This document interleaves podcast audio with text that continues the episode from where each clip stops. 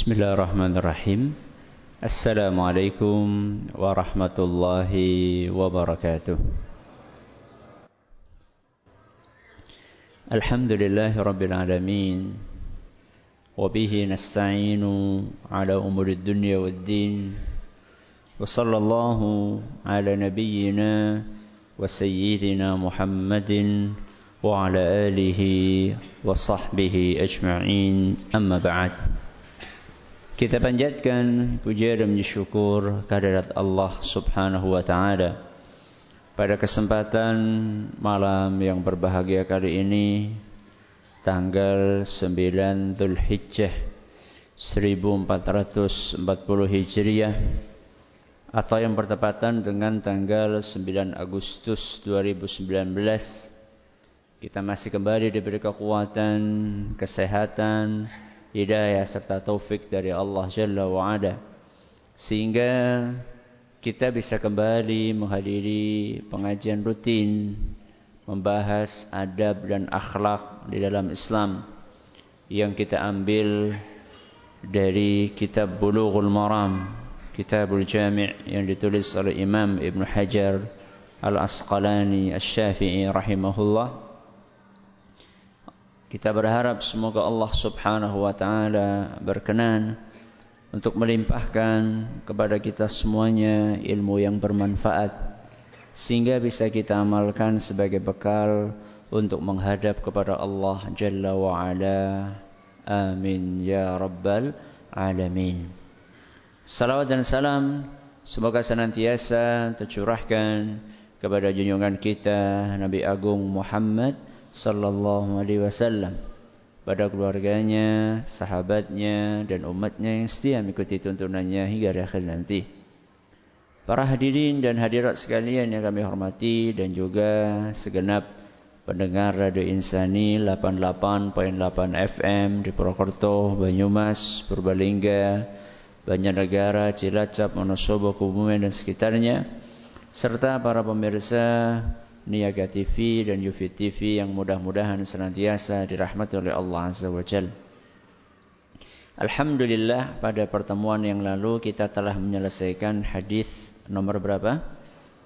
34. Kali ini kita akan melanjutkan pembahasan hadis berikutnya yaitu hadis nomor 35. Kita akan bacakan terlebih dahulu redaksinya. وعن ابن عباس رضي الله عنهما قال dari sahabat Nabi sallallahu alaihi wasallam Ibnu Abbas. Sinten? Ibnu Abbas. Semoga Allah meridhoi beliau berdua. Beliau berkata, "Kuntu khalfan Nabi sallallahu alaihi wasallam yauma." Pada suatu hari aku berada di belakang Nabi Muhammad sallallahu alaihi wasallam. Pada suatu hari aku berada di belakang Nabi Muhammad sallallahu alaihi wasallam. Faqala tahu-tahu beliau bersabda, "Ya ghulam, nak ihfazillaha yahfazka. Jagalah Allah, niscaya Allah akan menjagamu. Ihfazillaha tajiduhu tujahaka. Jagalah Allah, niscaya engkau akan dapati Allah berada di hadapanmu. Wa idza sta'anta Wa idza sa'alta fas'alillah. Kalau kamu mau minta, mintalah kepada Allah. Wa idza sta'anta fasta'in billah. Dan kalau kamu mohon pertolongan, mohonlah dari Allah. Rawahu Tirmidzi wa qala hasanun sahih. Hadis ini diriwayatkan oleh Imam Tirmidzi dan dinyatakan oleh beliau sebagai hadis yang hasan sahih. Hadis ini dinukil oleh Imam Ibn Hajar Al-Asqalani dalam kitab beliau Bulughul Maram dari kitab Sunan Tirmidzi. Dan nampaknya Imam Ibnu Hajar di sini meringkas beberapa redaksi hadis ini. Hadis ini sebenarnya lebih panjang dibandingkan apa yang barusan kita dengar. Setelah redaksi terakhir kita baca tadi masih ada kelanjutannya hadisnya. Dan nanti insya Allah kita akan sampaikan beberapa tambahan yang lengkapnya dari kitab Sunan At-Tirmidzi. Hadis ini adalah salah satu hadis yang bukan hanya berisi pelajaran akidah, tapi juga di sini berisi pelajaran akhlak. Dan secara spesifik akhlak seorang guru. Bukan hanya akhlaknya, tapi juga metode ngajar. Kalau kita ingin menjadi guru yang ideal, contohlah siapa? Rasulullah Sallallahu Alaihi Wasallam. Apakah beliau seorang guru? Apakah beliau seorang guru? Iya. Loh, Beliau guru apa rasul? Rasul apa guru? Rasul plus guru. Ya. Tugas pokok guru apa? Ngajar. Coba kita lihat ayat Al-Quran. Dalam surat Al-Baqarah ayat 151. Surat apa? Al-Baqarah ayat 151. Wa yu'allimukumul kitaba wal hikmah. Rasulullah SAW tugasnya mengajari kalian Alkitab dan hikmah. Mengajari Quran dan sunnah. Wa yu'allimukum ma lam takunu ta'lamun. Ta dan tugas Nabi SAW adalah mengajari kalian hal-hal yang belum kalian ketahui. Tugasnya siapa? Rasul SAW mengajar. Berarti beliau guru. Makanya dalam Sahih Muslim beliau sallallahu alaihi wasallam pernah bersabda, "Inna Allah lam yab'athni mu'annitan wala muta'annitan." Sesungguhnya Allah subhanahu wa ta'ala tidaklah mengutusku menjadi orang yang sulit dan mempersulit. Walakin ba'athani mu'allima wa muyassira. Tapi Allah utus aku untuk menjadi muallim. Apa artinya muallim? Guru wa muyassira dan orang yang memudahkan orang lain. Sehingga para sahabat Nabi sallallahu alaihi wasallam itu betul-betul merasakan sentuhan Rasulullah SAW dalam mengajar. Salah seorang sahabat namanya Muawiyah bin Al-Hakam Beliau pernah merasakan sendiri sentuhan kelembutan kepiawaian Nabi SAW dalam mengajar apa kata beliau ma ra'aitu mualliman qablahu wala ba'dahu ahsana ta'liman minhu kata Muawiyah aku enggak pernah ngeliat ada seorang guru yang lebih baik dibandingkan Nabi Muhammad SAW. Gak pernah melihat sebelumnya atau sesudah beliau ada guru yang lebih baik dibandingkan Nabi kita Muhammad Wasallam. Hadis riwayat Muslim. Cara gampang ngukur guru baik atau tidak, sukses atau tidak, dilihat dari apa? Dilihat dari apanya? Apa? muridnya. Kalau muridnya baik-baik, sukses-sukses, pinter-pinter, keren-keren, kue gurunya apa? Keren. Ya, keren gue itu keren.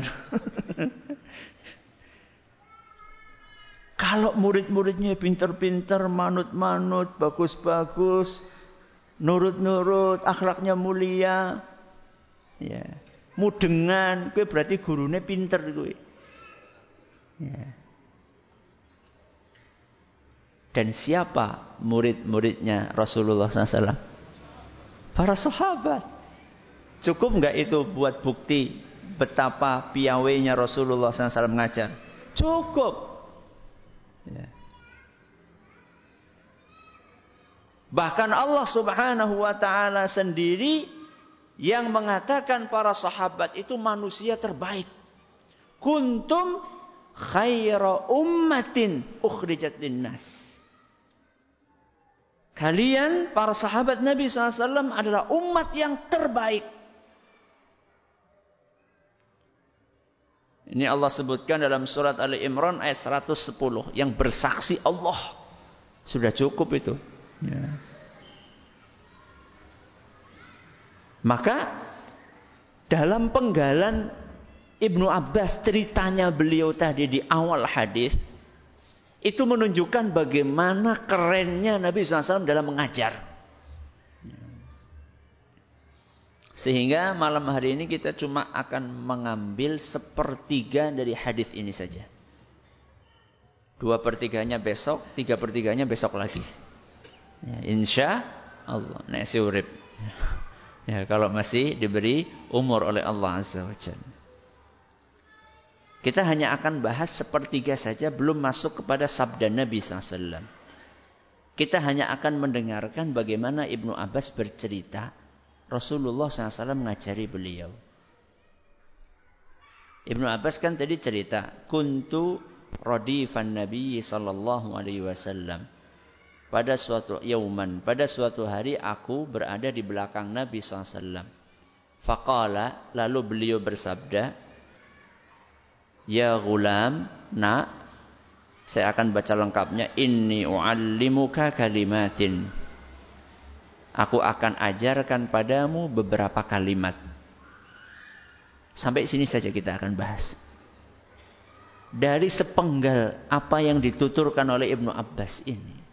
Kita bisa melihat bagaimana pinternya Nabi SAW dalam mengajar. Dari mana Ustaz? Pertama, Ibnu Abbas berkata, Kuntu khalfan Nabi sallallahu alaihi wasallam yauman. Pada suatu hari aku berada di belakang Nabi SAW. Di belakang itu bisa jalan di belakang, bisa duduk di belakang, bisa bonceng di belakang. Yang mana ini? Jalan atau duduk atau bonceng? Bonceng. Bonceng apa? Pit motor apa? Dalam riwayat lain yang disebutkan oleh Imam Al-Hakim dalam kitab beliau Al-Mustadrak yang dimaksud membonceng, yang dimaksud di belakang istilah membonceng di kendaraan. Apa kendaraannya? Mari kita dengarkan apa yang disampaikan oleh beliau Ibnu Abbas radhiyallahu anhu. Beliau bercerita, ahda Kisra lin Nabi sallallahu alaihi wasallam baghlatan.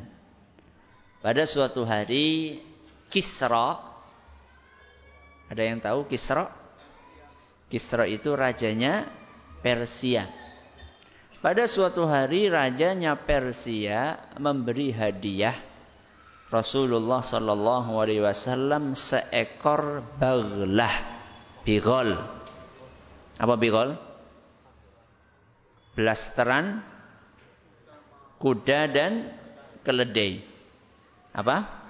Blasteran, kuda dan keledai. Kuda sama keledai nikah. Kok nikah? Kawin. Kemudian lahirlah hewan namanya apa? Baglah atau bigal. Enggak terlalu pendek kayak keledai, enggak terlalu tinggi kayak kuda, sedang. Ya. Suatu hari Nabi SAW dikasih hadiah seekor baglah dari Kisra, rajanya Persia. Farakibaha bihablin min sya'rin. Maka Nabi SAW pun jajal. Beliau naiki uh, bighal tadi sambil diikat dengan tali yang terbuat dari rambut. Thumma ardafani khalfahu. Kemudian Nabi SAW mempersilahkanku siapa? Ibnu Abbas untuk naik di belakang alias bonceng. Wasarabi malian. Lalu beliau SAW ngajak jalan sebentar. Thummal tafata. Kemudian Nabi SAW nengok aku. Baru beliau bersabda kalimat yang tadi kita sampaikan. Berarti maksud dari Ibnu Abbas berada di belakang Nabi SAW adalah bonceng. Apa pelajaran yang bisa kita ambil? Pelajaran pertama. Pendekatan personal. Apa? Pendekatan personal.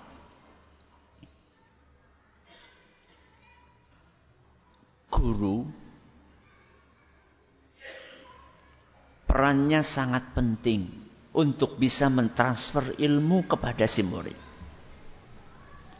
Akan tetapi jadi guru itu gampang-gampang susah atau susah-susah gampang. Ada yang jadi guru di sini? Pernah nggak jenengan ngajar murid-muridnya pada ngantuk, ngobrol dewek, dolanan HP. Pernah? Pernah? Ora pernah. Hebat jenengan. ya. Nabi SAW melakukan, melakukan pendekatan personal kepada Ibnu Abbas dengan cara apa? Dengan cara dibonceng. Dan diboncengnya ini bukan di sembarang kendaraan, tapi kendaraan hadiah dari seorang raja.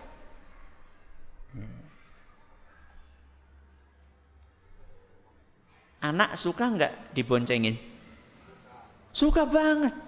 Apa jenengan nggak pernah diajak main sama anak? Pak, pak, bonceng, main pit-pitan gitu. Pernah? Pengen anak itu.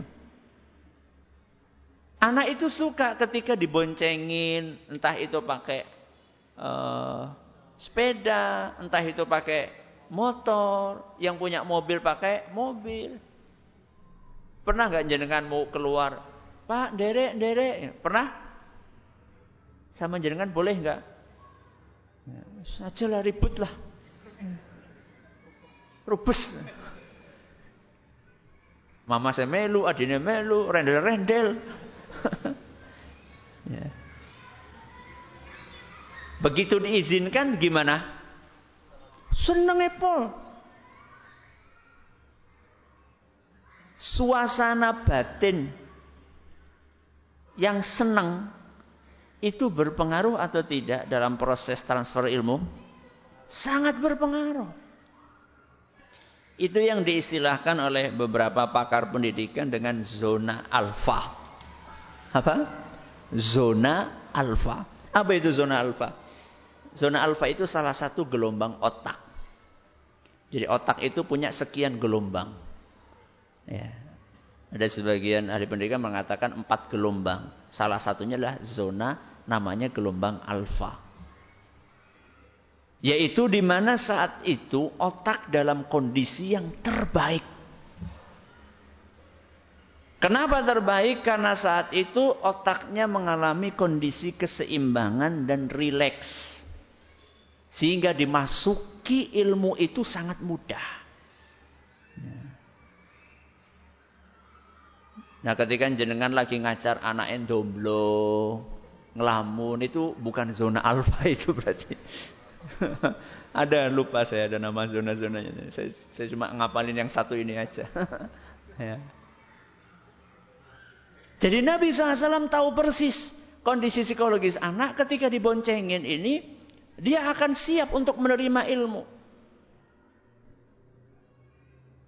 Maka ngajar itu bukan sekedar menyampaikan pengetahuan, Tapi juga menyiapkan anak didik, entah itu murid di kelas ataupun anak di mana? Di rumah, menyiapkan mereka supaya siap untuk mendapatkan ilmu. Bukan sekedar menyampaikan. Kan sebagian guru, Assalamualaikum, selamat pagi, selamat pagi. Buka buku halaman sekian. Baca. Teklak, tekluk. Nah, kalau teklak, tekluk apa? Dolanan apa? Apa? Nang kelas lu, WA. Anak-anak, buka halaman sekian, baca. Satu nulis di depan, ayo yang lainnya pada nurun. Masya Allah. Apa enggak diperhatikan anak sudah siap belajar atau belum? Suasana hati mereka bagaimana? Rasulullah SAW itu bukan guru maaf ecek-ecek bukan. Walaupun saat itu belum ada sertifikasi. Ya Allah alam sertifikasi untuk apa nggak tahu sekarang. Ya Allah alam ya saya nggak nuduh tapi banyak yang sertifikasi untuk ngejar apa? Ngejar apa? Gaji. Pun gajinya tambah? Nggak semuanya. Banyak yang kayak gitu. Enggak semuanya enggak. Enggak boleh kebiah. Oh iya itu enggak boleh. Ya. Nabi SAW itu enggak sembarang guru. Nabi SAW tahu persis bagaimana menyiapkan hati, menyiapkan otak, menyiapkan uh, uh, kondisi orang yang akan beliau ajari. Dan ternyata yang dibonceng oleh Nabi Shallallahu Alaihi Wasallam itu bukan cuma Ibnu Abbas. Mulai dari yang kecil sampai yang tua pernah dibonceng sama Nabi SAW. Beliau pernah membonceng Abu Bakar As-Siddiq radhiyallahu anhu, pernah membonceng Utsman. Abu Bakar kan sahabat senior. Umurnya sama Nabi SAW unda-undi. Ya. Sehingga saya uh, Cuma beda setahun atau dua tahun gitu. Antara Abu Bakar sama siapa? Rasulullah. Sepantaran Nabi SAW. Ada yang sahabat senior, ada yang junior, ada yang masih kecil. Dibonceng sama Nabi SAW. Abu Bakar pernah dibonceng, Utsman pernah dibonceng, Ali bin Abi Thalib pernah dibonceng, radhiyallahu anhum, Usamah bin Zaid pernah dibonceng, Mu'ad bin Jabal pernah dibonceng. Bahkan ada sebagian ulama berusaha untuk mengumpulkan ya riwayat-riwayat sahabat yang pernah dibonceng sama Nabi itu sampai 40 orang. Itu menunjukkan apa? Menunjuk ya banyaklah. Tapi bukan itu menunjukkan bahwa teknik itu penting. Teknik itu manjur. Teknik pendekatan personal itu penting dalam mengajar. Ya.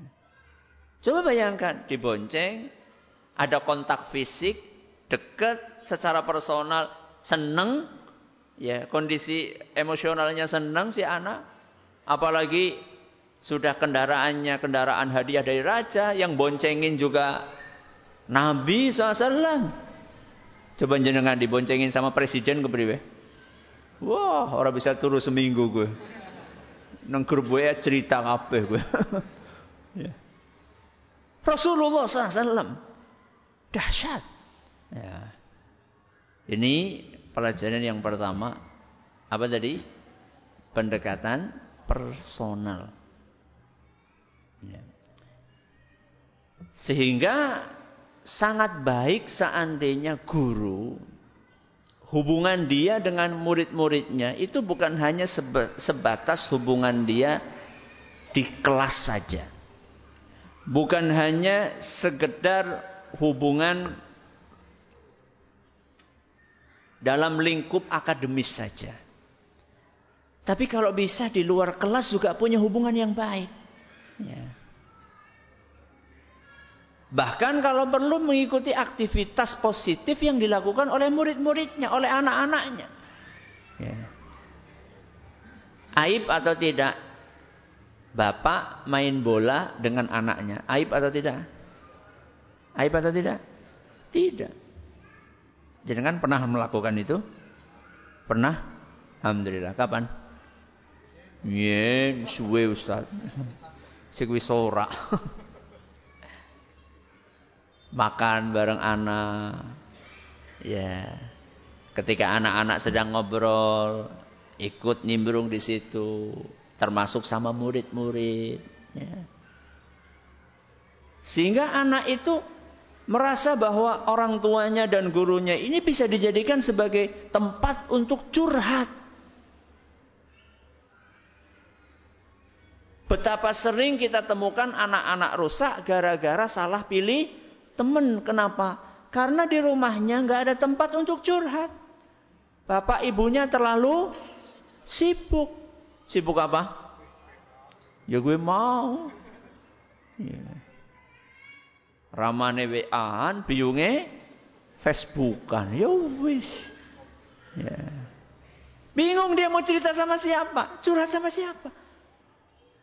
Bapaknya diajak ngobrol nggak nyambung. Hah, apa? Ya. Ibu nih, sekarang mau bapak kayak bapak kayak nggak mau ibu nih.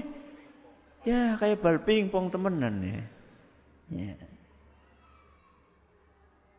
Yang pertama apa? Pendekatan personal. Yang kedua,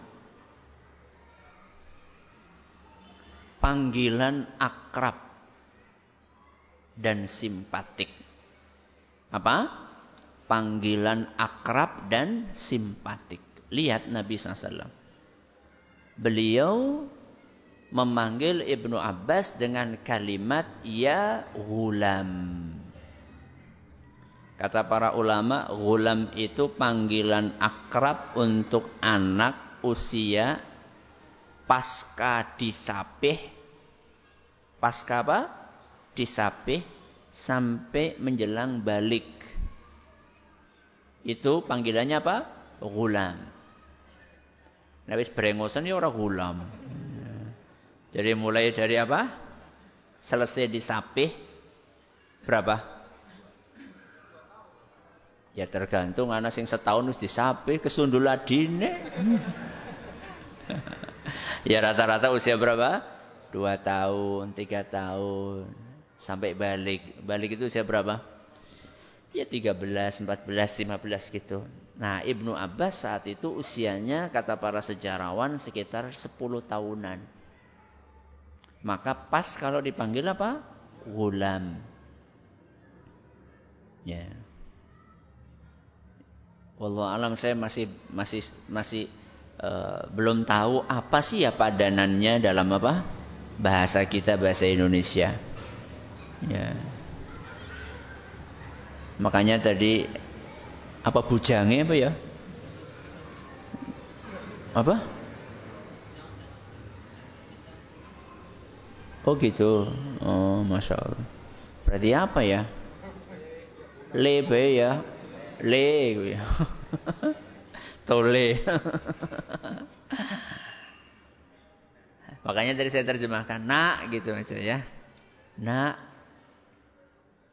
jadi pelajaran yang kedua adalah perlunya menggunakan apa tadi panggilan akrab dan simpatik jadi Nabi Shallallahu Alaihi Wasallam memposisikan Ibnu Abbas setelah dibonceng itu dengan panggilan yang enak Panggilan yang asyik. Ya. Dan penggunaan kata-kata yang akrab.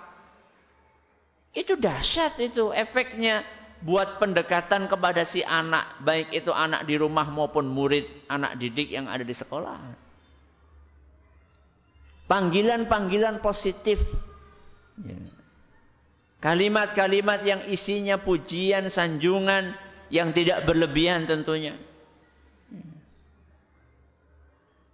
Anak solih itu kan enak. Ya. Walaupun saat itu dalam kondisi emosi. Pernah nggak jenengan lagi marah sama anak manggilnya anak solih itu pernah? pernah atau tidak? Hati-hati loh kadang-kadang kita bocah nakal banget. Ya. Dan itu sering diulang-ulang. Akhirnya terpatri di bawah alam sadar anak itu bahwa dia memang anak nakal.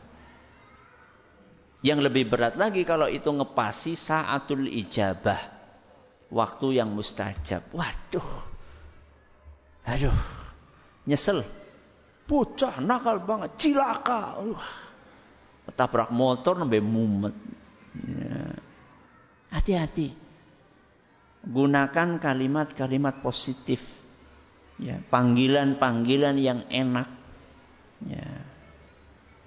Baik guru kepada murid, orang tua, apalagi orang tua kepada anak. Ya.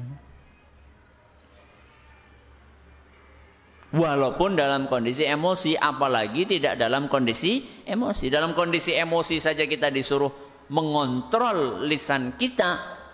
Apalagi tidak dalam kondisi emosi. Ya. Mestinya kita harus bisa memilih kalimat-kalimat yang baik. Dan Nabi Shallallahu Alaihi Wasallam ketika manggil uh, Ibnu Abbas tadi, Beliau bukan cuma sekedar manggil tapi juga nengok. Walaupun kan posisinya sebenarnya susah kan. Karena berada di mana? Di depan. Ya. Karena akan lebih mudah lagi kalau misalnya posisi anak kita di samping kita. Ketika naik apa?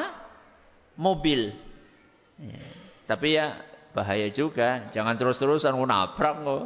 Ya, sekedarnya lihat Anak itu senang dia dilihat. Makanya nggak asyik sekali kalau misalnya kita ngobrol, mata kita ke mana? Ke HP itu nggak asyik sekali. Pernah jenengan diajak ngobrol orang, yang temen yang kita ajak ngobrol itu matanya ke HP. Enak atau tidak? Nggak enak. Nggak tekakan apa orang sih? Ya, seperti itu kan. Maka sering saya sampaikan, HP itu mendekatkan yang jauh dan menjauhkan yang dekat. Apa? Mendekatkan yang jauh dan menjauhkan yang dekat. Mendekatkan yang jauh, kanca-kanca, lah mien belum ada zamannya media sosial. Kanca SD, kanca wis mbuneng ngendi? Siki? Wah, bisa tiap hari kita dalam grup itu. Ya, grup SMA, ya, grup SMP, grup SD, grup PAUD. Ya. Apa sih anak grup PAUD? Yang jauh-jauh jadi deket, tapi sayangnya apa? Yang deket jadi jauh. Lawong tidur satu ranjang loh suami istri. Siji madep ngulon, siji, siji madep ngetan. Pada badannya kelapa. Terus fungsinya tidur satu ranjang itu apa? Fungsinya tidur satu kasur itu apa? Kalau misalnya masing-masing sama-sama megang HP dan sama-sama memunggungi pasangannya, lu buat apa kalau kayak gitu? Ya. Berarti nggak boleh pakai HP? Boleh. Cuman lihat mau momen, lihat kondisi, lihat situasi. Ya. Pernah itu ya, uh, sebuah keluarga ingin mengakrabkan hubungan antara anak, istri, suami gitu satu keluarga. Akhirnya, ayolah kita sekali-kali makan di luar, makan di luar. Begitu sampai di rumah makan, Datang pelayannya, Pak mau pesan apa? Itulah ibu dulu. Ibu nih kayak kodisit nyokel. Anak pertama kodisit loh. Muter gitu. Sampai ketemu bapak lagi. Lu kalau gitu ngapain makan di luar? Kalau misalnya semuanya akan sibuk pegang HP. Disakit disit ngapa? Masukkan dulu ke kantong sudah. Ini momennya momen lagi bareng-bareng. Gak asyik. Ini saya kasih tahu. Nabi SAW dalam hadis riwayat Abu Dawud. Beliau pernah melepas cincinnya. Karena apa? Beliau cerita sendiri. Ilaihi nadhrah wa ilaikum nadhrah. Hari ini aku nggak konsen berinteraksi dengan kalian. Karena Sesekali aku ngeliat cincin, sesekali ngeliat kalian. Aku jadi nggak fokus maka sama Nabi SAW cincinnya dilepas. Bayangkan. Kira-kira lebih menyibukkan cincin atau HP? Apa jenengan punya cincin di dilungi orang? Tapi Nabi SAW saking menghargainya lawan bicara. Saking menghargainya beliau terhadap lawan bicaranya. Pengen totalitas dalam berinteraksi dengan lawan bicaranya. Beliau Shallallahu Alaihi Wasallam lepas cincinnya tersebut. Kemudian beliau total ngisi para sahabatnya, ngajari para sahabatnya. Ya. Ini yang keberapa? Ini yang kedua. Yang ketiga, setelah Nabi SAW memanggil Ibnu Abbas dengan panggilan apa tadi? Ya gulam. Beliau SAW melanjutkan sabdanya, Inni u'allimuka kalimatin. Ini redaksi yang ada dalam Sunan Tirmidzi. Inni u'allimuka kalimatin. Aku akan ajarkan padamu beberapa kalimat. Para ulama ketika menjelaskan hadis ini kalimatin itulah bentuk jamak. Akan tetapi jamak yang menunjukkan tidak terlalu banyak. Makanya aku akan ajarkan padamu beberapa kalimat saja. Apa pelajaran yang diambil? Tugas guru adalah memudahkan dan memahamkan. Apa? Memudahkan dan memahamkan. Salah satu tugas utama seorang guru adalah bagaimana murid mudah memahami apa yang kita sampaikan. Lah Nabi di sini sallallahu alaihi wasallam beliau memberikan semacam prolog kepada Ibnu Abbas radhiyallahu anhu bahwa ilmu yang akan aku sampaikan padamu tuh nggak banyak. Cuma beberapa kalimat saja. Nabi SAW ingin mengesankan kepada Ibnu Abbas radhiyallahu anhu bahwa apa yang aku ajarkan itu ringan, gak berat. Jadi jangan engkau jadikan sebagai sebuah beban. Maka Nabi Shallallahu Alaihi Wasallam tadi sengaja menggunakan kalimat ini wa'alimuka kalimatin. Aku akan ajarkan padamu beberapa kalimat saja. Begitulah seharusnya seorang guru. Seorang guru itu bagaimana membuat kesan belajar itu mudah, menyenangkan, dan paham. Jangan sampai jadi guru wis orang mudengi galak maning. Halah jan. Wis galak mulangi orang genah. Pelit ngasih nilai. Oleh CB angel banget. Banyak mahasiswa di sini. Nanti kalau kamu jadi dosen jangan kayak gitu. Malah balas dendam. Oh sorry ya. Nyong bian angel. Gantian. Harus diputus lingkaran setan itu tadi. Jadi jangan kemudian jadi balas dendam. Jangan. Kalau saya dulu sulit. Sekarang harus apa? Bikin mudah. Ya silakan. Alhamdulillah Rabbil Alamin Salatu wassalamu ala nabiyina Muhammadin Wa ala alihi wa sahbihi ajma'in Amma ba'd Rasulullah sallallahu alaihi wasallam ngasih contoh kepada kita bagaimana menjadi guru yang mudah difahami keterangannya. Sehingga diceritakan oleh para sahabat Nabi sallallahu alaihi wasallam bahwa Nabi SAW kalau bicara yafhamuha kullu man sami'aha siapa pun yang dengar Nabi SAW ngajar, paham semuanya. Padahal yang diajar sama Nabi SAW itu macam-macam atau enggak? Macam-macam. Bangsawan diajar sama Nabi SAW. Orang Arab Badui, wong deso kalau bahasa kita sekarang. Itu paham ketika diajar sama Nabi SAW. Anak kecil paham, petani paham, pedagang paham, tukang angon wedus paham. Nabi SAW itu bisa masuk ke semuanya. Ya. Karena apa? Karena Nabi SAW ketika menjelaskan itu mudah. Memberikan kesan kepada para sahabatnya yang beliau ajari bahwa ilmu yang akan beliau sampaikan itu nggak muluk-muluk, nggak sulit-sulit. Jadi jangan bangga kalau misalnya anda itu digelari sebagai wah sama Pak Anu dapat nilai sulit sekali. Jangan bangga. Ya. Itu bukan kelebihan itu.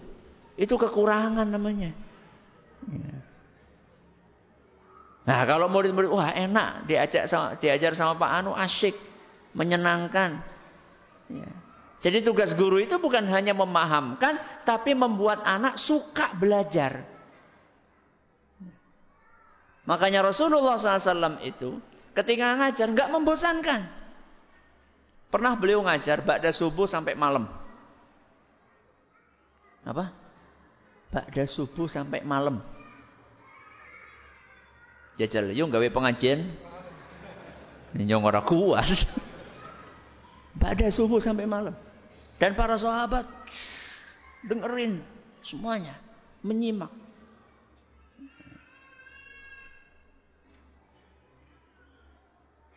Para sahabat kan manusia biasa.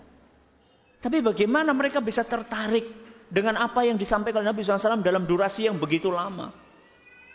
Ya. Wong kita di pengajian dua jam aja sudah klesat, klesat. Bolak-balik dengar apa? Dalam jam. Orang paham-paham Ustaz itu. Nabi SAW itu metodenya luar biasa, dahsyat. Sehingga para sahabat itu mereka nyaman-nyaman aja dengan durasi yang begitu panjang. Dan ini beliau transfer kepada guru-guru dari kalangan para sahabat. Jadi metode tadi itu bukan cuma dipraktekkan sama Nabi SAW. Beliau ajarkan kepada murid-muridnya saat mereka jadi guru.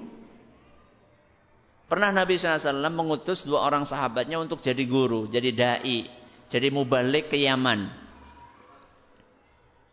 Beliau berdua adalah Abu Musa al-Ash'ari dengan Mu'ad bin Jabal. Siapa? Abu Musa al-Ash'ari dengan Mu'ad bin Jabal. Dua orang sahabatnya dikirim sama Nabi untuk jadi guru. Ke mana? Yaman. Ketika akan berangkat, dipeseni dulu sama Nabi SAW. Ya. Apa kata Nabi Sallallahu Alaihi Wasallam? Yassira wala tu'assira. Bikin mudah, jangan bikin susah. Itu pesannya Nabi SAW. Wah, mahasiswa senang banget gitu. Aduh, yang masuk gampang-gampang kabeh gitu ya. Nek sinau. Nek sinau ya angel. Yassira wala tu'assira. Mudahkan jangan persulit. Tugasnya guru itu memudahkan bukan mempersulit. Wis pelajarannya angel, ngajare angel. Pelajarannya susah, gimana yang susah ini jadi Mudah, itu tugasnya guru. Kalau tugasnya guru cuma buka halaman sekian baca. Ya, buka halaman sekian lagi baca lagi. Gak ada penjelasan sama sekali. Lu ngapain Anda duduk di depan di situ? Tinggal kasih bukunya, baca buku ini, halaman sekian-sekian, gak usah masuk. Lo guru itu untuk memudahkan. Bukan untuk mempersulit. Itu pesannya yang pertama Nabi SAW. Yassira wa la tu'assira. Permudah, jangan persulit. Wabashira wa la tunaffira. Sering-sering kasih kabar gembira. Jangan bikin orang-orang menjauh darimu. Ya. Kasih kabar gembira dengan senyuman. Jadi guru gue aja besengut baik. Sama orang tua juga sama. Orang tua itu sama anak-anak itu jangan bangga kalau misalnya wah anakku wedi kabeh karo nyong. Nek nyong mlebu ana sing gelem, ana sing wani ngomong. Itu jangan bangga. Itu bukan kelebihan, itu kekurangan. Ketika anak itu jenengan masuk kayak ketemu singa. Itu bukan kelebihan itu, itu kekurangan. Anak nggak bisa akrab dengan Anda. Ya. Jadi lama-lama bukan cuma dosen killer, nanti ada bapak killer nanti. Ya. Kasih kabar gembira. Jangan bikin orang menjauh. Jangan bikin orang lari. Dengan sikap-sikapmu yang tidak simpatik. Dengan mukamu yang tidak uh, cerah. Ya. Kemudian apa? Terakhir kata beliau, watatawa'a wala takhtalifa kerjasamalah yang baik, jangan tukaran. Jangan cekcok. Alias bekerja secara apa? Secara tim.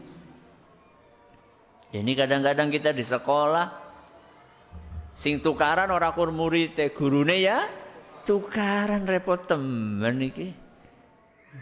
Yang ini maunya guru seperti ini, yang itu maunya seperti ini. Masing-masing punya pandangan dan ngotot semuanya. Merasa paling benar sendiri. Tatawa'a kata Nabi SAW. Bekerja samalah yang baik. Bekerja tim. Ya. Dan jangan saling ribut. Oh berarti nggak boleh beda pendapat? Boleh. Akan tetapi bagaimana mengelola perbedaan itu sehingga menjadi sesuatu yang baik bukan sesuatu yang merusak. Ya. Dalam rumah tangga pun seperti itu. Bapak dengan ibu, suami dengan istri. Ketika mendidik anak itu kerja tim. Bukan, iya pancen, ramamu kayak kue pancen. Angel ramamu pancen. Ya.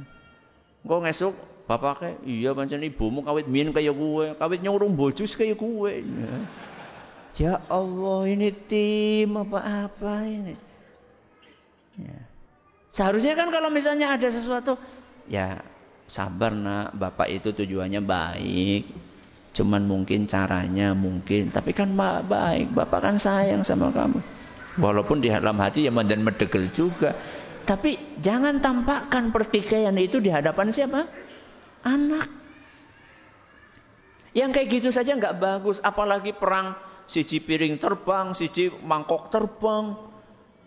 Ada loh sebagian anak yang hancur gara-gara melihat orang tuanya seperti itu. Ya. Kalaupun harus kelahi, ya jangan kelahi. Kalaupun harus itu jangan di hadapan siapa? Anak. Ya. Jadi kalau mau marah-marahan itu jajal volumenya dicilikakan. Ya orang marah Ustaz. Ya. Jadi cari waktu yang kira-kira anak nggak ada atau anak lagi tidur. Jadi kalau misalnya jenengan mau jengkel-jengkelan pada isya, nunggu nanti kalau anak sudah tidur. Ya bisa orang jengkel, ya kue tujuannya. Ya, baru orang jengkel. Ya. Latih. Kita itu orang tua, orang tua. Tua gue berarti kudu lebih tua. Udah tua apa nih? Umur tok ya, tua perilakunya, lebih dewasa dibandingkan anak-anak. Ini wong wis tua sih tukaran bayi si kepriwe apa bedanya karo bocah kalau kayak gitu. Ya, jadi ini bocah tua nek kayak gue. Ya. Ini pesan dari Nabi kita Muhammad sallallahu alaihi wasallam. Coba diulangi apa tadi yang pertama? Pendekatan personal. Yang kedua? Panggilan akrab dan simpatik. Yang ketiga, apa tadi? memudahkan, bukan eh memudahkan dan memahamkan. Mudah-mudahan bermanfaat. Terima kasih atas perhatiannya. Mohon atas segala kurangannya. Kita tutup dengan membaca Subhanakallahumma wa bihamdika asyhadu an la ilaha illa anta astaghfiruka wa atubu ilaik. Assalamualaikum warahmatullahi wabarakatuh.